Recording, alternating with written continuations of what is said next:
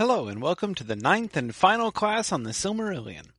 Today we discuss Amandil's attempted intervention on the Númenóreans' behalf and Ilúvatar's response to the sins of Númenor, followed by a few notes about the Rings of Power in the Third Age.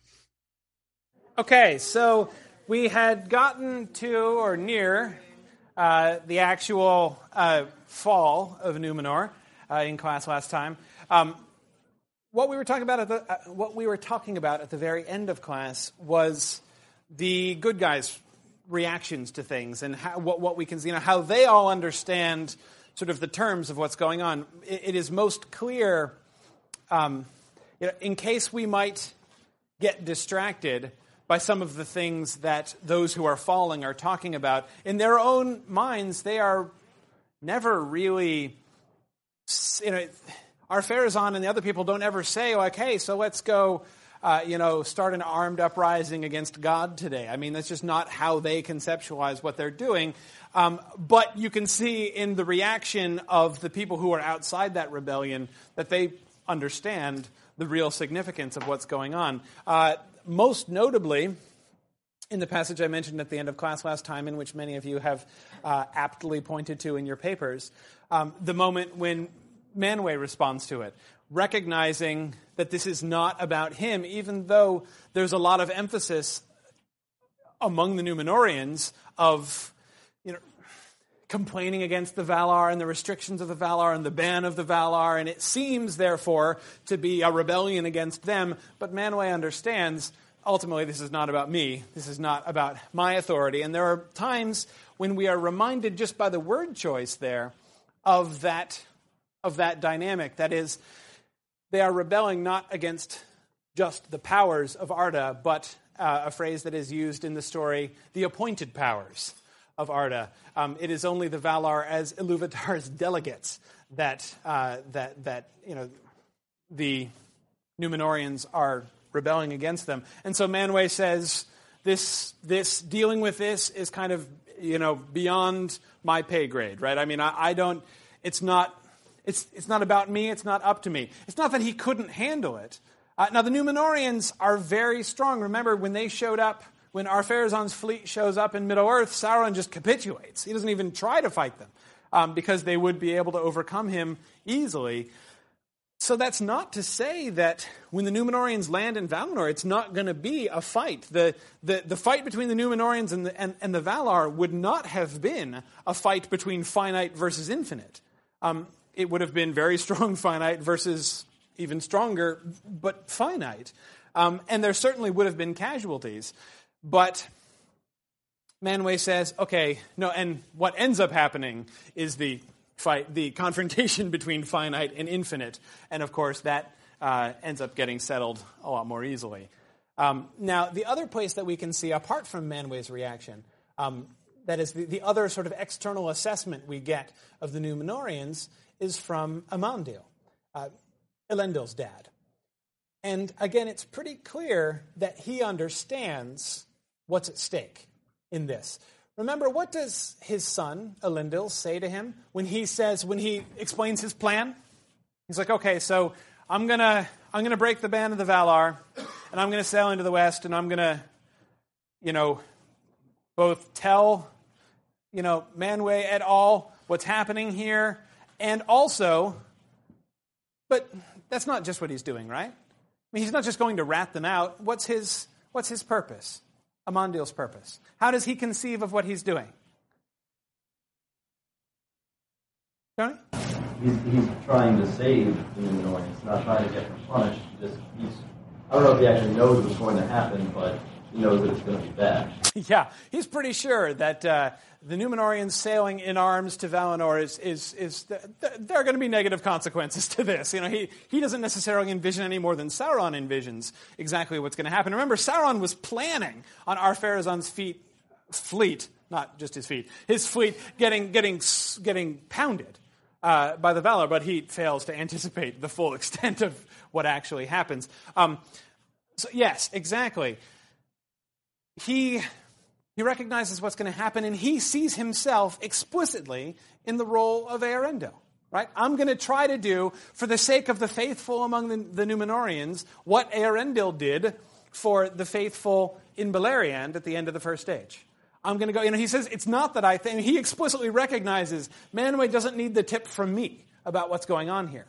You know, it, it's not information that I'm going to bring to the Valar that's going to be useful to them, but I am going to appeal in the way that Eärendil appealed, and maybe they will have mercy as they had mercy uh, at the end of the first stage with the War of Wrath. Um, now, of course, does that work out? It's tricky. On the one hand, no. I mean, we have no reference. We, we get no story. We get no Amandil on the coast of Valinor and Eönwë making a, a, a dramatic, you know, the, radiant in the morning and the, the longed for that cometh unaware. We don't get any of that, right? Um, so far as we know, he never makes it to Valinor, um, and he's never heard from again. And there's no further reference to him. But mercy is taken on the faithful, right? Oh, yes? yeah, well, I was going to say because his son and the rest of like his son's followers were saved, like even though it wasn't done in a like a really gentle way, they were still saved, which kind of suggests that he was successful. Yeah, and and the story emphasizes what a near thing it was. I mean, it's not just that the island of, Val- of, of Numenor sinks beneath the, the waves. I mean, this huge gulf opens up and the sea rushes into it, and this huge storm kicks up. And as it happens, because of where they happen to be, you know, on the coast of Numenor, they were sheltered from this. They were sheltered from the first pull of the sea to the Gulf and from the first force of the wind, which even the force of the storm that is unleashed upon Numenor, that is the storm of wind and rain, uh, blew Elendil and his ships uh, fast and with violence to Middle Earth and to safety, ultimately, and all of them saved. None of those ships perished. So, you know, was Amandil's quest to success? No, not exactly. But uh, in, all, in another sense, he got what he wanted. It's, it, it is almost as if the Valar did sort of credit him for the spirit of what he was trying to do. Jordan? I always took it that he was acting hubris, and that it's the fact that Iluvatar is inclined to grace regardless of what. I mean, that he's going to he's going to help you because he's the good he's a good guy, and he's not gonna. People who have been fully loyal to him uh, are, would presume. And among those acting of hubris, and in 276 it says, page 276, men could not be a second time be saved by any such embassy, for the treason of Numenor was no easy absolving. Right. And I think the reason that Amandil got what he wanted even was because the people who were absolved, who there was no absolving done at all. People didn't need to be absolved who survived, and those who did need to be absolved were not. They were just killed. Right, but there it's it's more than just the individual people. You know, the good people and the bad people. Um, Numenor itself could not be spared, um, and the whole the whole Numenorian ex- experiment, if experiment it were to be called, is going to be called out. Numenor is going to sink beneath the sea, and we're done here. There will be a remnant preserved. But Numenor itself, there's not going to be any successful intercession for Numenor and the Numenorians. Um, that's not going to happen. That's not going. To, always, it's not going to happen successfully. Though a remnant will be spared and will then go on uh, and will be blessed to do to do other things. Um, there is potential. I mean, I can see what you mean, though, about a potential element of hubris in Amandil's action, and he kind of recognizes that. But it's also an explicit act of self sacrifice on his part. That is, he says, I will break the ban and I will take the punishment of that upon myself. I'm going to run that. I know that it's wrong, but I'm going to do that anyway, knowing that it's the only way that I can try to petition for mercy. Um, so you can say, well, he broke the ban. I mean, he's the first one to break the ban. He breaks it before Ar-Pharazôn breaks it. But he did it for a really good reason. Uh, and, that is, and, and, and, and, taking responsibility, not, not in defiance, but uh, in a sense, I mean, it seems counterintuitive to say that he broke the ban in a spirit of submission, but it is actually, that's, that, that's, that's kind of a description of, of, of how it happened. Also, remember, the way that he describes this to Elendil, the other thing that Elendil is concerned about is, he, is you know, Elendil says, so um, you're going to betray the king then? And he says, you know, they've been accusing us, the faithful, of being traitors and spies, and, and until now it's been false. But now you're going to kind of do the thing that they're accusing us of doing. Um, shouldn't we not do that? Shouldn't we stay, you know, not that like we should do everything that Ar-Pharazôn asks them to do. Of course, they don't do that, but, but he is still king. Um, is it just? Is it justifiable for us to break our allegiance to the king even in this way? And Amandil says an important thing, and this is, I think, the heart of where we can see what I was talking about that sort of external assessment of what's really going on here and what's really at stake. Amandil says to Elendil, there is one loyalty from which there is only one loyalty from which one cannot be absolved. At the end of the day, there is only one loyalty that is absolute and unbreakable, no matter what the conflict of interest. Which is what? To Iluvatar. Yes.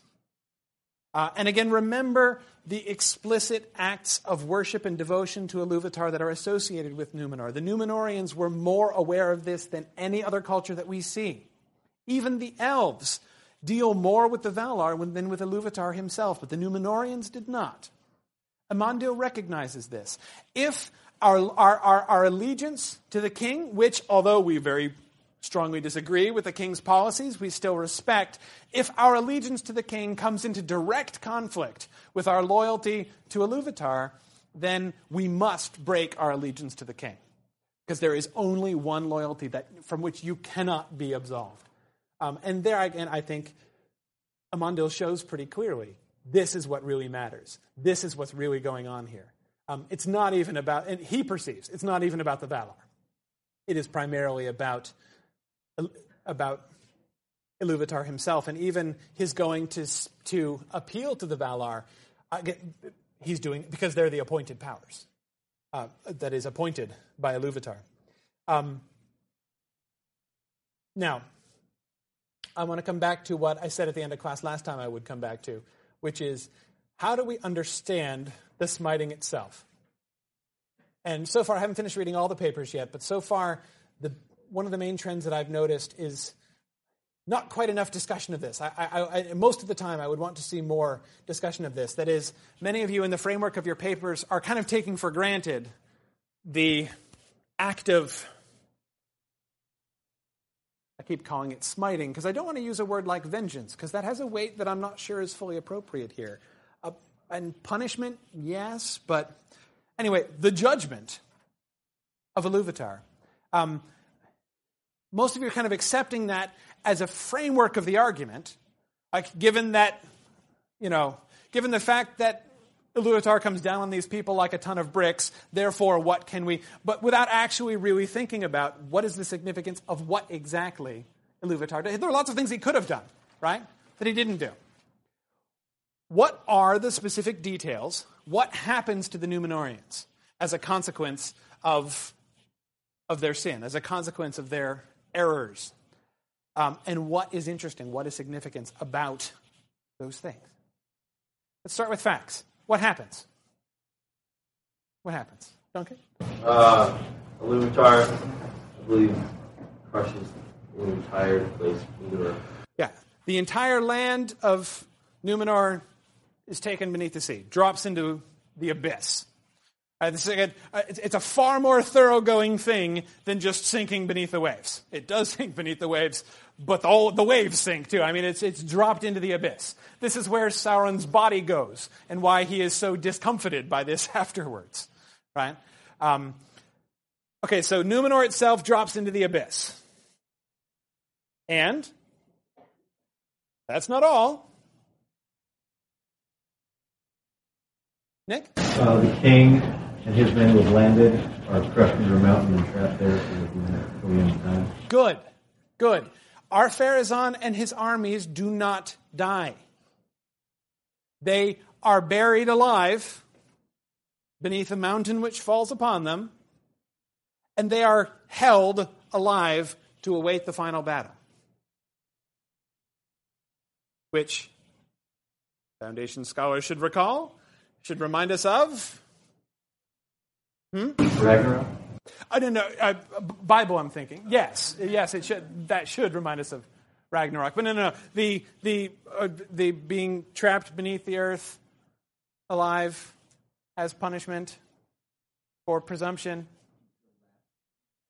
It's like the opposite of it, but yeah, no, th- there's a specific Bible story where almost this exact same thing happens. Ah, those of you who took the class are rusty on this. The rebellion of Korah. This is in the book of Numbers, for which there's really no excuse for you not to have read the book of Numbers. But uh, um, just as a sidelight, the book of Numbers gets a raw deal, can I say? Everyone is like, oh, the book of Numbers, that's so boring. Like the first seven chapters are admittedly boring, as it just goes through like how many people are in the army and which tribes. But people then assume that the whole book is like that. It's only the first seven chapters. Like some of the raciest stories of the entire Old Testament happen in the book of Numbers. Man, it's really awesome. Anyway, the rebellion of Korah. Uh, there's this faction of Israelites uh, under the leadership of Korah, who is uh, one of the tribe of Levi, which is like the priestly tribe of Israel, who comes to Moses and says, Hey, Moses, who made you be like a king over us? Yeah, you're the one who always like goes straight to God and get, brings us the messages from God. But hey, you know what? We're all the chosen people around here. All of us should be able to go to God anytime we want to, and you're not special.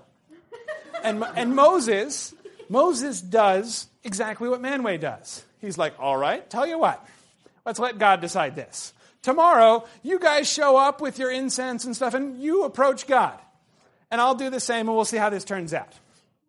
And he, and he specifies, he's like, everybody who does not support Korah and what they're doing, back away. And anyone who's with them on this, stay with them. And so Korah and his followers all go up, and then boom, the earth opens up beneath them, and they are taken down quick into the pit. Uh, End of story. Again, it's, it's, it's, a very, very close parallel to what happens with Ar-Pharazôn. Now, in the context of the rebellion of Numenor, so again, you, you can see the parallels there, right? The kind of the, the presumption, we can, it's, the presumption is different, of course, but you can see uh, some, some very similar dynamics going on there. Um, but now, in the context of the rebellion of Numenor, what is interesting about what happens to Ar-Pharazôn, Brittany? He gets to keep living. He gets to keep, he gets his, his wish he gets to remain alive until the end of the world, just like the elves in Valinor.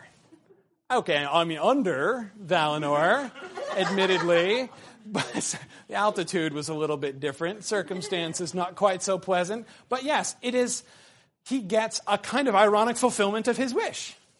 Right? How about that, Duncan?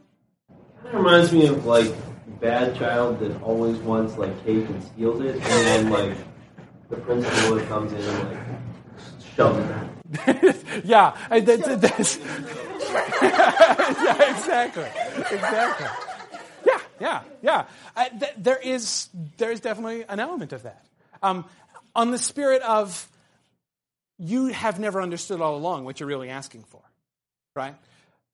What you're there is a reason, as they've been trying to explain to the Numenorians all along. There is a reason why you're not immortal. There is a reason why we've been telling you you can't come to Valinor. It's not for our own, you know, for our own benefit. It's not to keep from you that which we have. We're not keeping you down.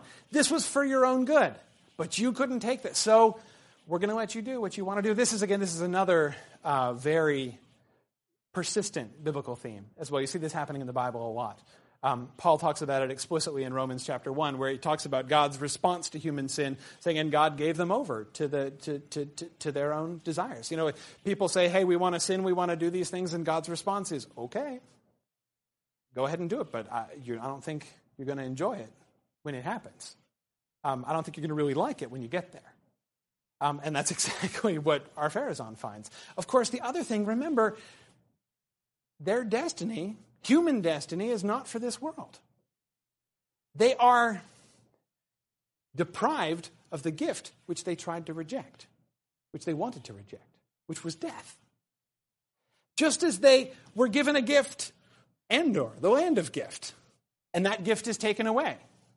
So, in this one sense and in this special case, it is like the gift of death itself is taken away from them. And guess what? Turns out that's not such a good thing, after all, as everyone was trying to warn them in the first place. Jordan? Um, what I found the most significant once you brought this up is on 281, first full paragraph.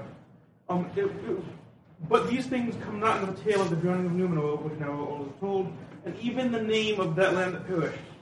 And um, men spoke the earth not of Elenna, nor of Endor the gift that was taken away, nor of Numenore on the confines of the world, but the exiles on the shores of the sea, if they turned towards the west in the desires of their heart, spoke of Mar-nu-Falmar that was overwhelmed in the waves, Akallabêth the downfallen, Atalantë in the Eldarin tongue. Numenor has not only ceased to exist, but has ceased to have ever existed. In Yeah. fact, in the little epilogue thing, they never mention Numenor. They say Dunedain and they say Valinor and all these places that are not Numenor, and they, they, they don't refer to the men, that the exiles, the, the, the Numenorians anymore. Yeah. It's still Yeah. Dunedain, but they're not Numenorian. Yeah, I mean, they, they do.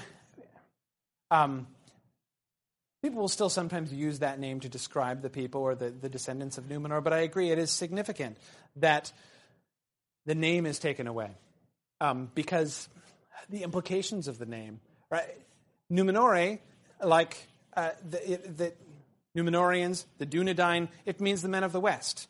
Westerness is the way that uh, that name is rendered into English in the Lord of the Rings.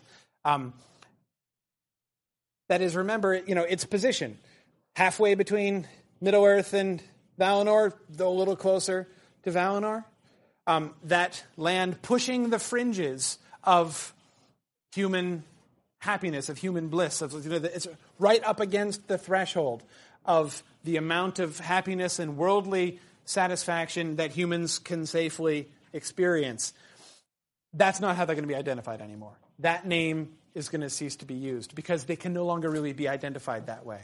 And instead, they look back on it as the downfallen.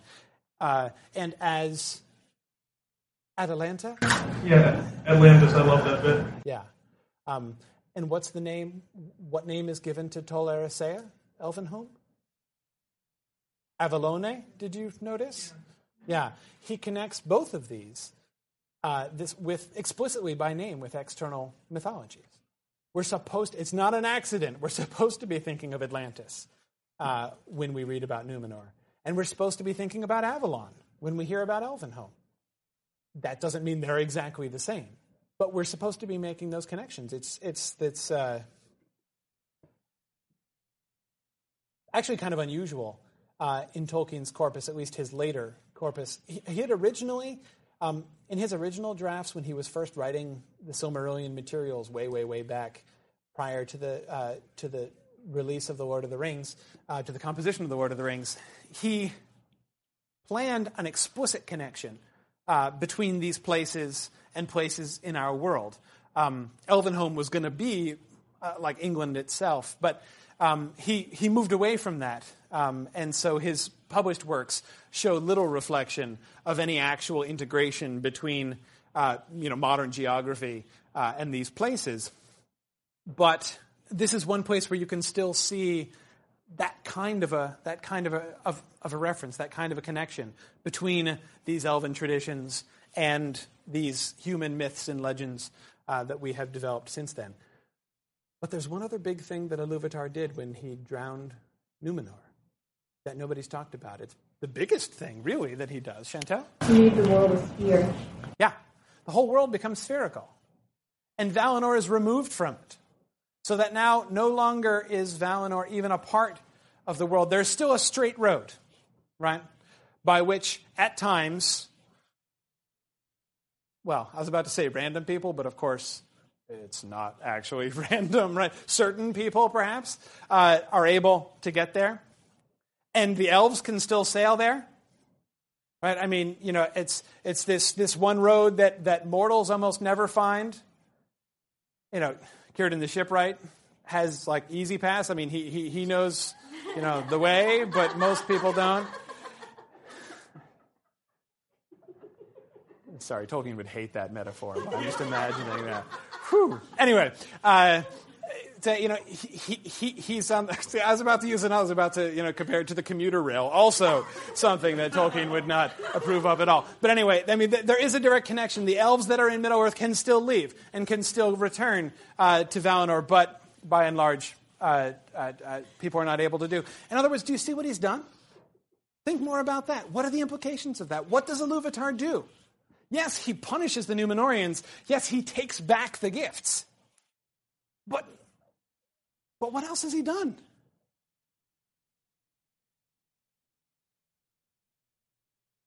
Brittany? He removed that temptation to go over and divide. Yeah.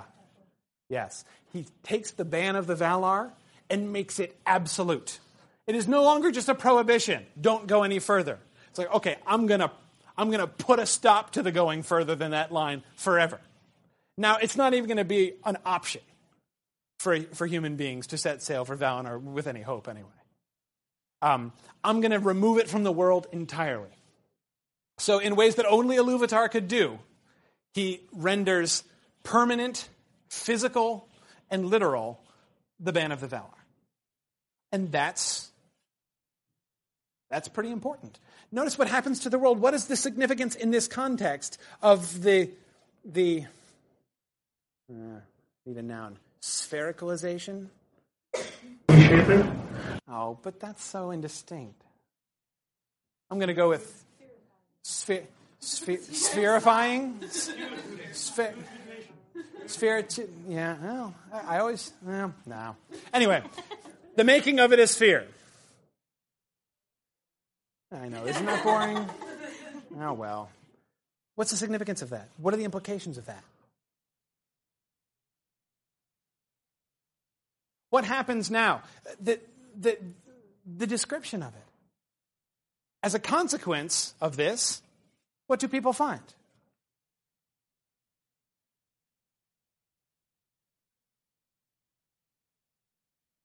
How, how has he changed the world? I mean, not just physically. What, what, what, what change has happened now to the world?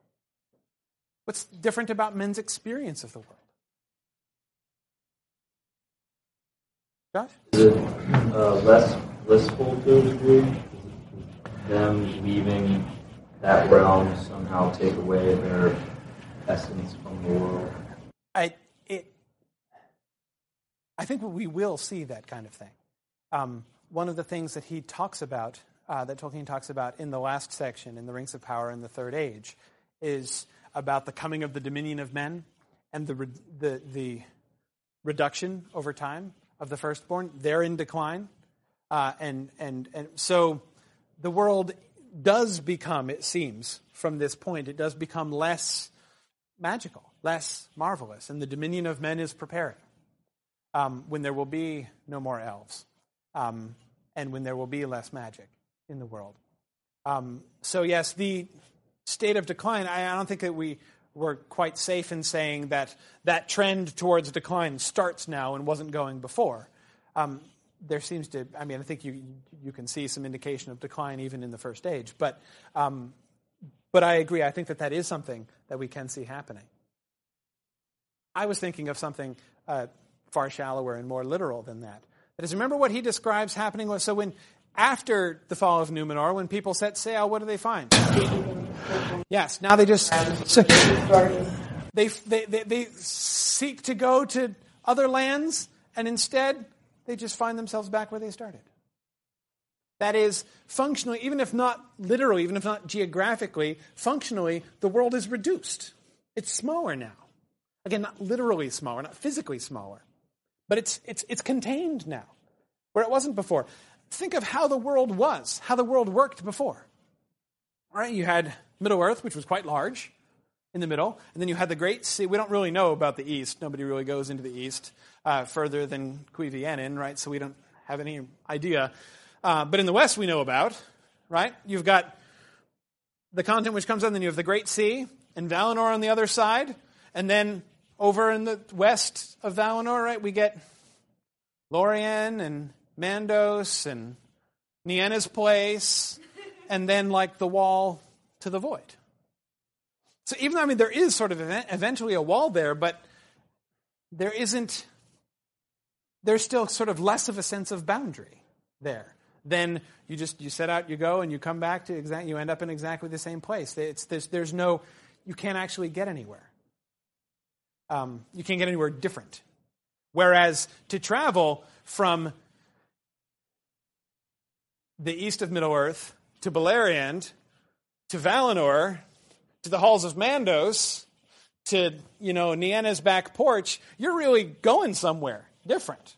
I mean, there are substantive changes of where you're traveling, and then eventually, of course, if you go where you presumably wouldn't want to go, you know, off of Nienna's back porch and into the abyss, uh, it's a serious change, right? That's where you know Morgoth gets shoved. So anyway, it's the world is now circumscribed, and, and and Josh, this I think picks up on the point that you were making as well. It's now plain, right?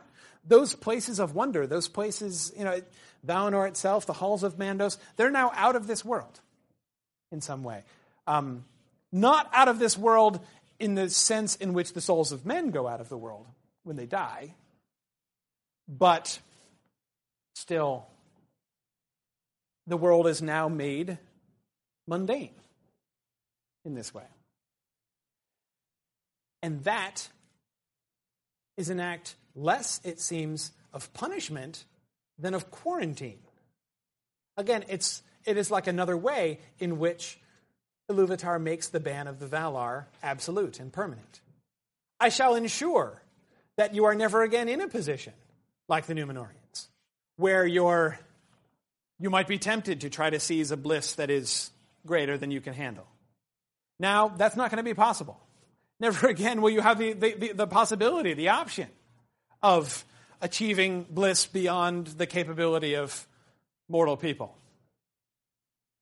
That's taken entirely off the table. But there's still, uh, there still remains that straight road, so uh, it's still open for the occasional eucatastrophe, but, um, but you know, not normally. Now, I'm not going to spend too much time on the Rings of Power in the Third Age, mostly because we're going to be spending the rest of the semester talking about the Rings of Power in the Third Age. Uh, and a lot of what goes on here is summary, of course. One thing to keep in mind this summary was written uh, after and published well after the writing of The Lord of the Rings. I want to make sure that you have a sense. One thing that's really difficult when you're dealing with Tolkien's works is keeping in mind the difference between the chronology of the events and the chronology of when things were published and the chronology of when things were written, which are often very different. Um, Tolkien had the stories which become the Silmarillion, he had written many of them previously and had sort of connections among them. They were, you know, designed to be different sort of stories from within the same world, but it was not really thoroughly consistently worked out. And when he wrote The Hobbit, The Hobbit was not explicitly connected. It contains references to some of those other things. There are references to Gondolin, for instance, in The Hobbit, which, when it was, when it was published in the late 30s, there were only like five human beings on the face of the earth who knew what that was. Um, and we'll talk about the effect of that when we read those in The Hobbit. But, um, but anyway, so, so it's, it's clearly, it operates in the same world, but he has not really thoroughly integrated it. And there are some references to things in The Hobbit which are never going to get integrated, some of which do, because the version that you're going to be reading is actually the third edition of The Hobbit. Um, he revised it twice. Um, and the purpose of his revisions was to bring it more into line with, uh, with The Lord of the Rings, which, which had been published by that time. Uh, he revised it once after he'd written The Lord of the Rings, but before it w- came out, and again uh, after The Lord of the Rings was released. And again, his idea there was synthesizing it a little bit more. The summary that's written here is a later attempt to sort of integrate the whole thing, to show here's the trajectory of the whole story from the first age stories that we've been reading in the Quenta Silmarillion uh, through some of the stories, you know, the, the, the story of, of, of, Numenor in the Second Age. You can see how where these characters came from, right? So we see the center, you know, who was primarily responsible for making the Rings of Power? I mean, Sauron, but which of the elves? Celebrimbor. Celebrimbor, who is who? We wouldn't, I mean, that name is mentioned in The Lord of the Rings. When The Lord of the Rings was published, you know, Elrond at the Council of Elrond says, you know, talks about Celebrimbor, and everyone's like, oh, okay, you know, take your word for that. But now we know who Celebrimbor was. Who's Celebrimbor? Curufin's son. Feanor's grandson, yes. Feanor's grandson, son of Curufin, who you'll remember was a jerk. Uh, but there was only there was it, was it was very brief. There was one sentence in passing uh, in the story of Beren and Luthien when Curufin uh, and Celegorm are kicked out of Nargothrond, which they had usurped. Uh, there is a brief reference to the fact that at that time Celebrimbor uh, renounced the deeds of his father and stayed in Nargothrond.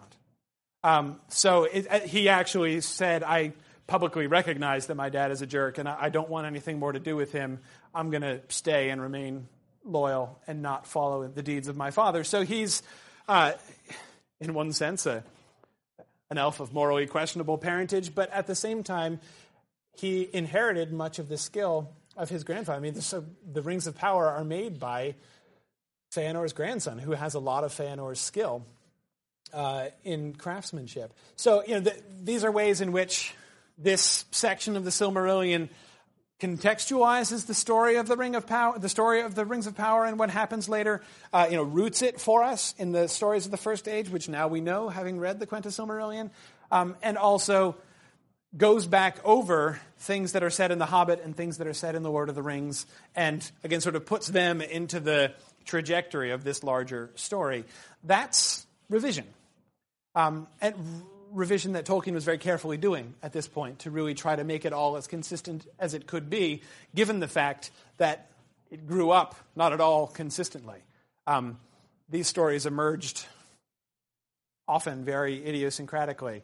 Um, and certainly the whole history of Middle Earth did not emerge in Tolkien's mind as a you know, consistent story from the Ainulindalë you know, to Mount Doom uh, from day one. Anything, or, you know, nothing like it.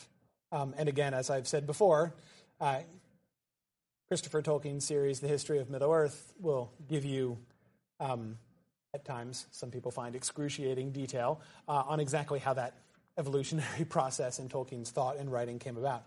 Um, yeah, I'm a big fan, but I know not everyone reads them on the beach. But anyway, um, a few things. Uh, there are some obvious parallels that we can see. You know, some of the kinds of recapitulations that we've talked about before. Um, that is, there's some obvious similarities between what happens with Feanor and the Silmarils in Valinor, especially after Morgoth is released and is, you know, going around whispering and telling lies. Um, you know, the, the parallels between that situation and Celebrimbor and the Rings of Power in Eregion, with Sauron coming in and being like, Hi, I'm a really nice guy. My name is the Giver of Gifts, right? Because I'm just so good that way, uh, and generous, um, and wise. Um, you'll remember Galadriel and Elrond uh, and Gil-galad are onto him from the beginning.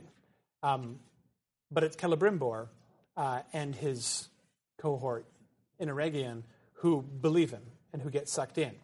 Why? What do we learn about the three rings? The three rings, the greatest of the, of the rings of power. Why is Celebrimbor making rings of power? What's his goal? There's, it, it, we should be, I think, thinking of the Silmarils. His goal is like Feanor's goal in some way. What's the power of the three rings? What do they do? Eve, do you remember? Things like really good where they are when they're like active. Like it wasn't. It didn't seem very very specific. Just that when you had one of the three rings and it was working, things were going to work for you. Yeah, it's and life and all. Yeah, preservation particularly, where one of the three rings is active that region is going to be blessed, it's going to be enriched, and it's going to be preserved. Um, the desire to keep unstained the things of the world. That is, with one of the three rings, you can create this little, this isolated pocket in which the decline is not happening. In which, like, almost like the decline is reversed, or at least stayed. That's that's what the three rings can do. And this is why he says, you know, later on, it became known among the elves uh, that, uh, you know, big su- surprise, surprise, Galadriel seems to have one and Elrond seems to have one. Anyone who has visited Lothlorien and Rivendell could probably make a shrewd guess at this. Right? The only real mystery uh, is where the third ring was, Narya, the one that Círdan the shipwright had. Um, and of course, the, the, passage tells us that he gave it away. Um, and the reason that we don't find a third region of bliss and preservation and elven timelessness, why is there no third region? Because uh, Gandalf wanders around. yeah, because Gandalf's got it and he never stays in one place. Exactly. He uses the power of the ring very differently. Um, not to create a little, I was going to say a little bubble. That sounds um, a little a little more pejorative than I mean, um, but there is kind of an element of that. Uh, and remember this when in the Fellowship of the Ring, people go into Rivendell and go into Lothlorien, their description of that experience, it's like, wow, you just like crossed the line and wow, it's like we're in a different world here. Things are, things are qualitatively different here in Lothlorien than they are, you know, one mile to the west of here. Um, so, I mean, there, there is something kind of, I don't know, bubble like about that. It's, it's, it's, it's, it, it has a limited effect. Um, because they, both of the other two, attach, attach that power uh, their power and the power of their rings to a specific little region. Uh, and Gandalf doesn't do so. Now, we've talked about what tends to happen to evil people, or perhaps another way of saying it is what evil does to you, or what is the natural tendency of evil in Tolkien's world. What happens to Sauron? How does Sauron die, and why is that important? Eve? Like he loses his body and the destruction and he kind of turns into like this phantom mist wandering around. Yeah. Now he he recovers from the Numenorian disaster, but he's limited thereafter. Right? And he can't change his form, and he can't, you know, dematerialize in the way that the Valar can and the Maiar. Um, why is he defeated? How and why is he defeated? I mean, at the end of the Lord of the Rings, when Frodo, you know, when the ring goes in the fire, as it's described. Cassie? The ring was described and his soul was in the ring. Yes. Yes. It's his own fault, right? He, in order to make, in order to make the, the one ring, the ring of power, the ring that would, what was his goal? Why does he make this ring? His special ring? One ring to rule them all. He wants dominion. He wants power over all of the elves and over their all of their rings. But but their rings were pretty powerful. So his has to be really, really powerful. And so he pours his own essence, his own power into it. Remember, we saw this happening with Morgoth, never quite in this focused a way.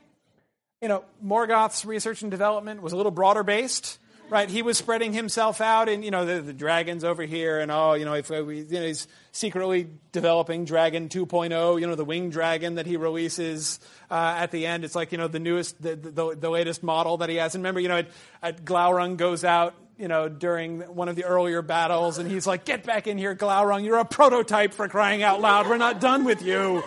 Uh, and Glaurung gets in trouble for this, right? So I mean, he's but so he, he's doing that. You know, he's got the orcs, and he's trying to improve the orcs, and he's got he's got these other beasts and monsters that don't even get named. We see Carcharoth, you know, the great wolf. Then his little wolf experiment there. Like, can I create Uber Wolf, who will be able to destroy, you know, Huan the Hound? So. in all of these things, he is dispersing his own strength. He's putting his own power and his own being into all of those creatures and lessening himself, such that when the sun rises, he can't even take it out. You know, Arien the Maia, who is driving the sun, uh, Morgoth can't, can't just take her down.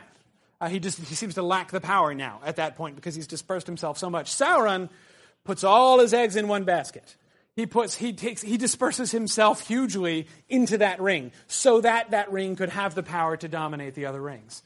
Which is why you destroy that ring he doesn't die, of course, he's an immortal spirit, but you know, a, a, huge percentage of his power is dispersed such that he can never take form or do anything. He's just going to be a little wraith wandering around for the rest of eternity who, who, who doesn't even, you know, who lacks the power to do much of anything anymore. Um, 50 seconds. One last thing I want to draw your attention, attention to and explain.